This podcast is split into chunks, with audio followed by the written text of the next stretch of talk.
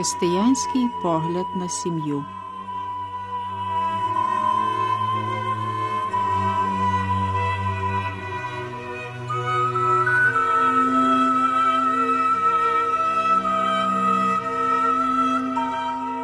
Сьогодні далі нашою темою буде християнський погляд на сім'ю.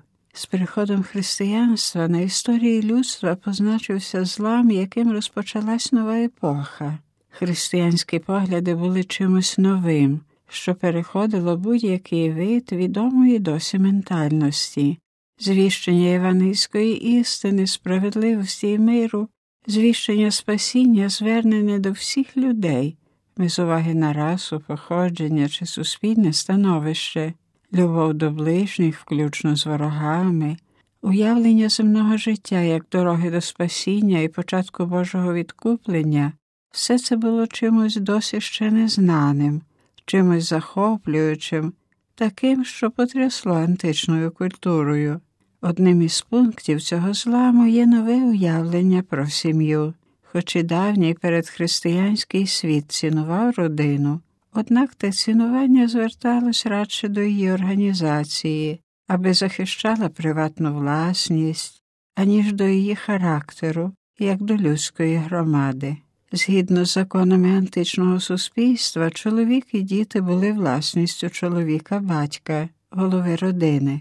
Він був абсолютним паном і суддею, і його рішення і вироки були невідкличні. Так само воно було і в Древньому Римі, так само в Єгипті та між народами Середнього Сходу, звідки походив старозавітній Авраам.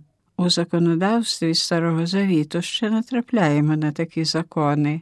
Дві останні заповіді Декалогу називають жінку разом з іншими створіннями, речами і предметами, що становлять собою власність господаря хати, батька родини.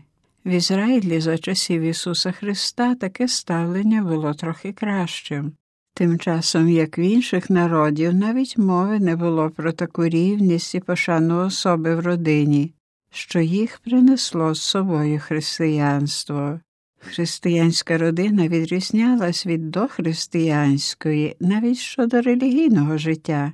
Безперечно, теж і стародавня сім'я мала характер певної релігійної організації, що в загальному спиралась на культ померлих предків але їй бракувало пошанування людської гідності стосовно до живих членів родини.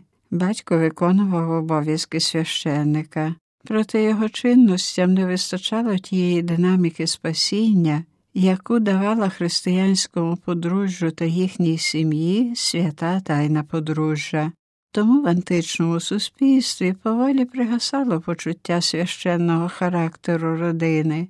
Отож статева звироднілість і розривання подружнього зв'язку часто спричинювали моральний занепад родини. Та ось за таких умов надходить християнство і вносить у життя родини нові цінності, новий спосіб мислення і буття. Благовість спасіння однаково звертається до всіх людей, які з першої миті свого життя мають повні права людських істот і усіх їх любить Господь Бог. Особиста гідність жінок не є нижчою від гідності чоловіків, гідність дітей не є меншою від гідності дорослих. Подружжя не є лише самою злукою, що ґрунтується на домовленості, бо воно стає святою тайною, пунктом безпосередньої злуки людини з Богом. Родина є не тільки зовнішнім знаком релігійного культу, бо християнська родина це суспільність спасіння, це жива церква, це спільність Бога з людиною.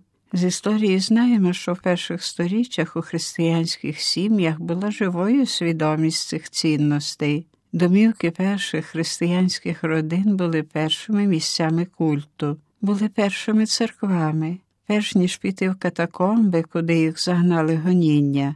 У своїх домах християни організовували євхаристійні сходини, тобто служили святу літургію, спільно молились, читали святе письмо, навчались прав твіри. як Ісус Христос у Кані Галилейській, так і християнські єпископи перших сторіч були присутніми на весіллі, вони благословили молоді пари. Немає сумніву, що в перших п'ятьох, а чи і вісьмох сторіччях християнства церква жила і розвивалась насамперед у родині, більше у домах, аніж у храмі. Якщо християнські родини перших сторіч порівняємо з нашими сучасними сім'ями, які втратили усвідомлення своєї священності і цінності святої тайни, обмежуючи свою релігійність тільки до участі в недільній службі Божій, то не дивуємося, що сьогоднішнє християнство таке слабке, що крім неділі і свята має небагато спільного з рештою днів з повсякденним життям спасіння. Але ж усе наше життя має бути християнським, насамперед наше щоденне життя, те життя, яке формується і здійснюється найперше і переважно в наших домівках і в наших сім'ях.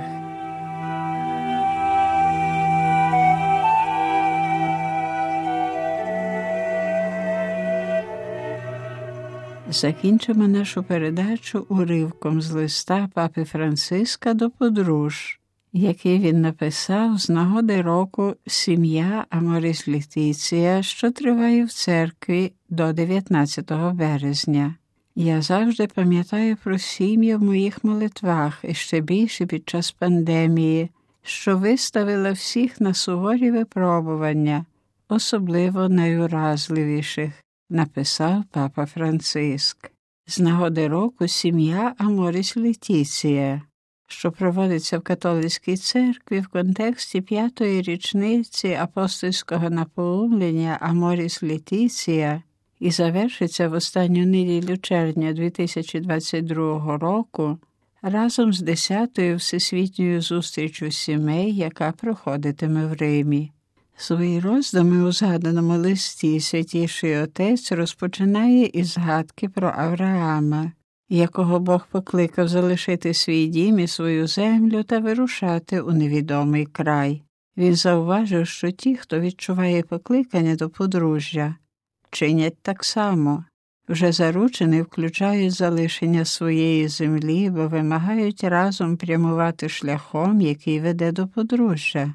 Далі обставини щоденного життя та спільно взяті на себе зобов'язання вимагають залишити власну інертність, власні забезпечення, простір спокою та вирушити до землі, обіцяної Богом, бути двоє у Христі, як двоє в одному, бути ми в спільності любові з Ісусом, живим і присутнім у кожній хвилині людського життя. Звертаючись до подружніх пар, святіший отець наголошує Господь Бог супроводжує вас, Він вас беззастережно любить, ви не самі. Далі до цього листа папи Франциска, що був опублікований у грудні минулого року, ми повернемось у наших наступних передачах у вівторки.